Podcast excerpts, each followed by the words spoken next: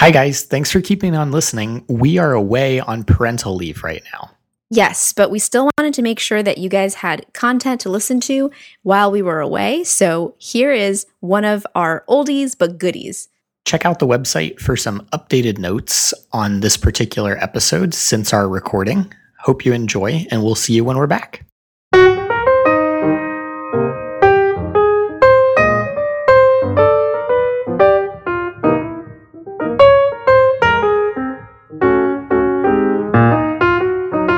Right, hello everyone. Welcome again. I'm Nick, I'm Fei. and we are back with another episode of Creogs over, coffee.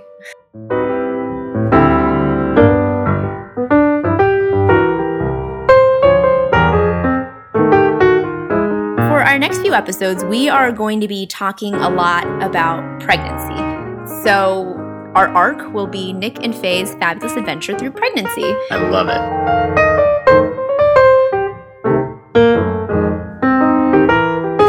Going to start with the physiological changes of pregnancy. This will be part one, and our next episode will be part two.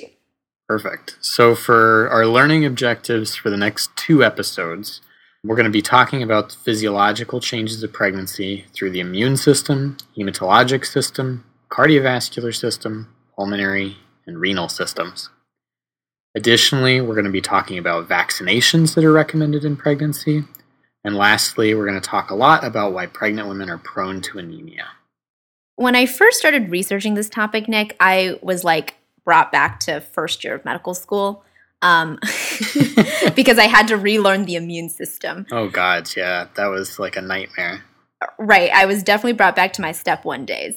The nice thing is, as I started reading about it, it seemed like everything made sense. Like everything logically goes from one step into the next. So bear with me as we kind of barrel through the immune system first. Hey, if you've made it click into place, I'm really excited to hear. Pregnancy is a really interesting time for the immune system because essentially the maternal system still needs to be able to prevent infection, but it also has to tolerate this new tissue that's inside the uterus, or else every pregnancy would lead to a spontaneous miscarriage. There's also been some research suggesting that dysregulation of the maternal immune system is what leads to things like preterm birth and other pregnancy related complications like preeclampsia. Hmm. So clearly, the immune system is very important for pregnancy. The one thing that never made sense to me, we're always taught that a woman's immune system or immune response decreases when they're pregnant.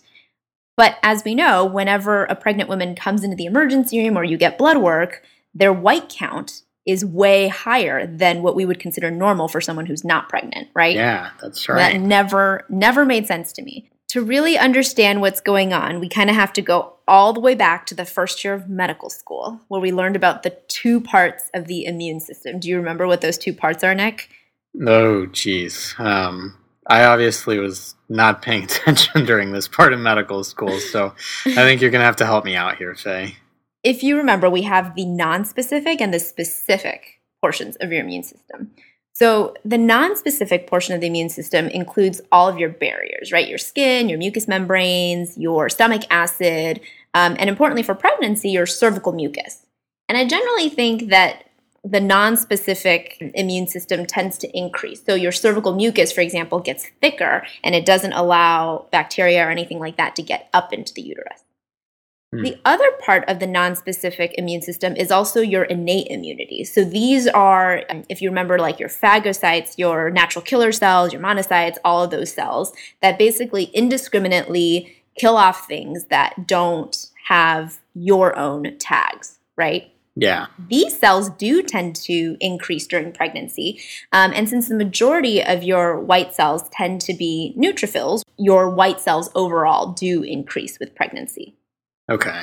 However, things like your lymphocytes, basophils, eosinophils, those kind of remain the same when you're pregnant. So it's really the neutrophils. It's really the neutrophils overall that increase. So that brings us to the specific part of your immune system or the adaptive immune system. And this is the part of your immune system that can ID certain pathogens and target those pathogens very specifically. Okay. So, for example, this is where you have your T cells, your B cells, you know, where you have helper T cells and things like that that can produce cytokines to specifically target a pathogen.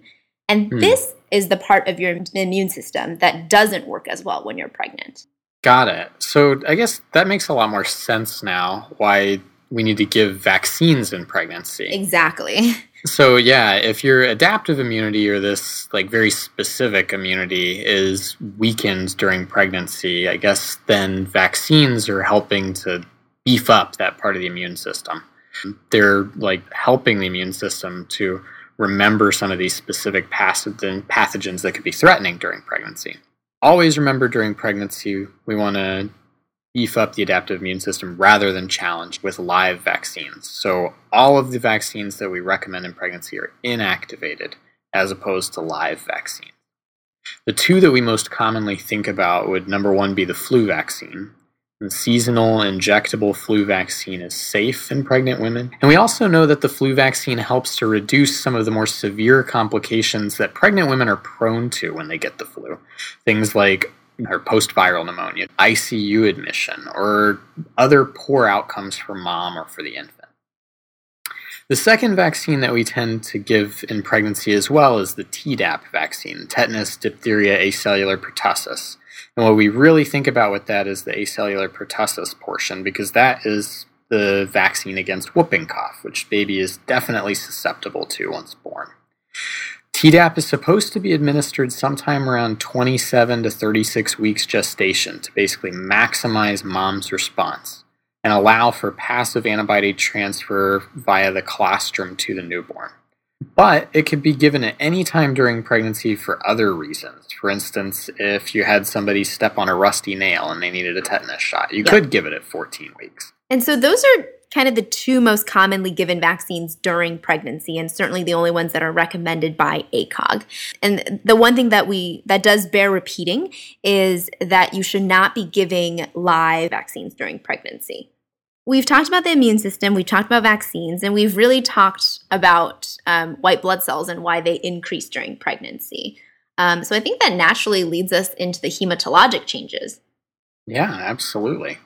So again, white blood cells are going to increase during pregnancy, and you know, with the general marker being like 10,000 for somebody who is non pregnant, a pregnant person can easily have white blood cells 12, 13, 15,000. Um, and that be a totally normal value. Platelets are another marker to look for during pregnancy because over the course of pregnancy, platelets tend to decrease slightly but they usually stay above at least 100,000. If you're seeing platelet counts that are less than this, there are certain things that you want to look for. The most common cause is gestational thrombocytopenia, but don't forget that severe thrombocytopenia is a diagnostic marker for preeclampsia with severe features. So if you have suspicion for that going on, that can be another reason you have platelet decrease. Another portion of the hematologic system that we often think about coming from platelets are coagulation and fibrinolysis or clot breakdown. Essentially, with this, you're going to have an increase in clotting factors, things that cause clotting. And this can be easy to remember because we know that pregnant women overall are at bigger risk for things like DVTs and pulmonary emboli. Yep. Um, pregnant women also experience a decrease in their overall anti clotting factors. Um, and they also have decreased fibrinolysis. Obviously, these things are helpful because when we think about delivery in and of itself, you're going to lose blood. So it's nice that you clot up a little more effectively than the average person. Right. But that can also work against you when you have those risk factors for DVTs and PEs. Fei, why don't I throw it to you with red blood cells? Okay. So this kind of gets into a, a lot of the meaty portions of why pregnant women become anemic with pregnancy. As we know, sometimes the hemoglobin for pregnant women can start to decrease. So, this makes people think that maybe they have decreased red blood cell production or there's a decrease in red blood cell mass when you're pregnant. And that's actually not true. We know that by the end of pregnancy, due to an increase in erythropoietin production by sometimes as much as 50%, there is an increase in red blood cell mass by about 20 to 30%. The reason that people actually begin to get anemia or have lower hemoglobin as they progress through their pregnancy is that the plasma volume increases at a much higher rate than the actual red blood cell mass. However, that doesn't mean that you shouldn't be considering other forms uh, or other causes of anemia during pregnancy. So remember that in pregnancy, the definition of anemia in the first and third trimester is a hemoglobin of less than 11 um, or a hemoglobin of less than 10.5 in the second trimester. And if you do see somebody who has a significantly lowered hemoglobin, you should be thinking of other reasons why they could have anemia other than just increased plasma volume of pregnancy. So things like making sure that there is sufficient supply of iron, B12, folate, all of those things, those would be some good labs to consider ordering if you do, mm. if someone does have a lower hemoglobin. In terms of the plasma volume, we were saying that it expands much more quickly than the red blood cell mass. Um, and we know that plasma volume actually increases by 10 to 15% just in the first 6 to 12 weeks of gestation um, and continues to expand up until about 30 to 34 weeks of gestation, where it plateaus. By term, the total gain in volume is about 1.1 to 1.6 liters, or a total overall volume of 4.7 to 5.2 liters, which is a 30 to 50% gain above a non pregnant woman. And the reason that this happens is you have systemic vasodilation.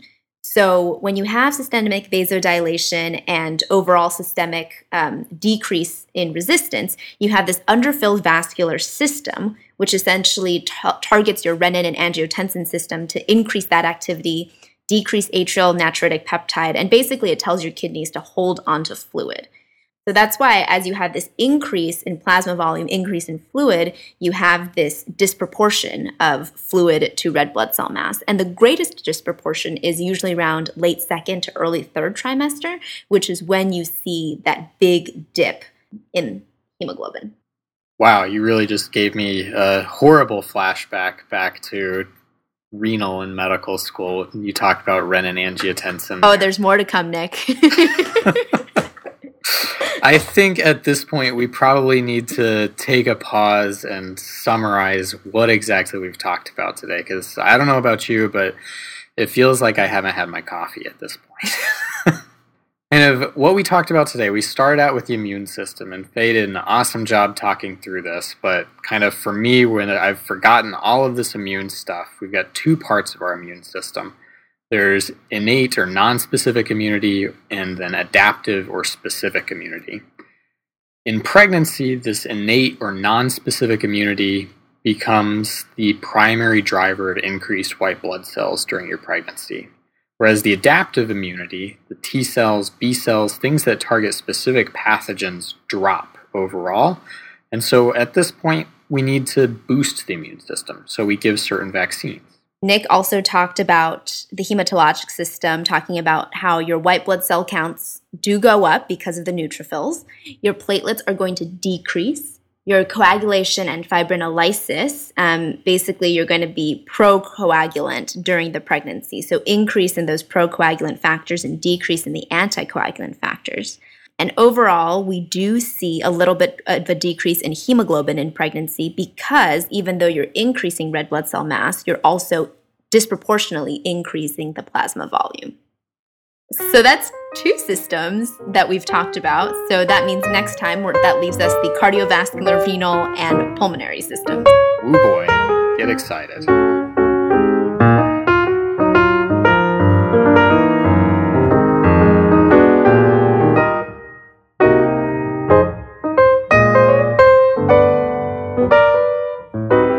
So, guys, if you liked this podcast, take some time, rate us on iTunes.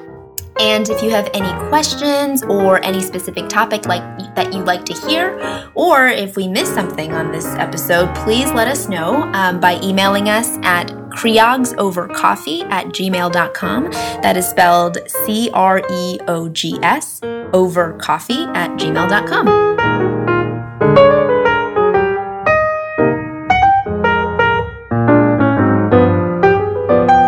So, one more time, I'm Nick. This is Fei. And this has been Creogs Over Coffee. Thanks again for listening. Aren't you glad you checked a pregnancy test?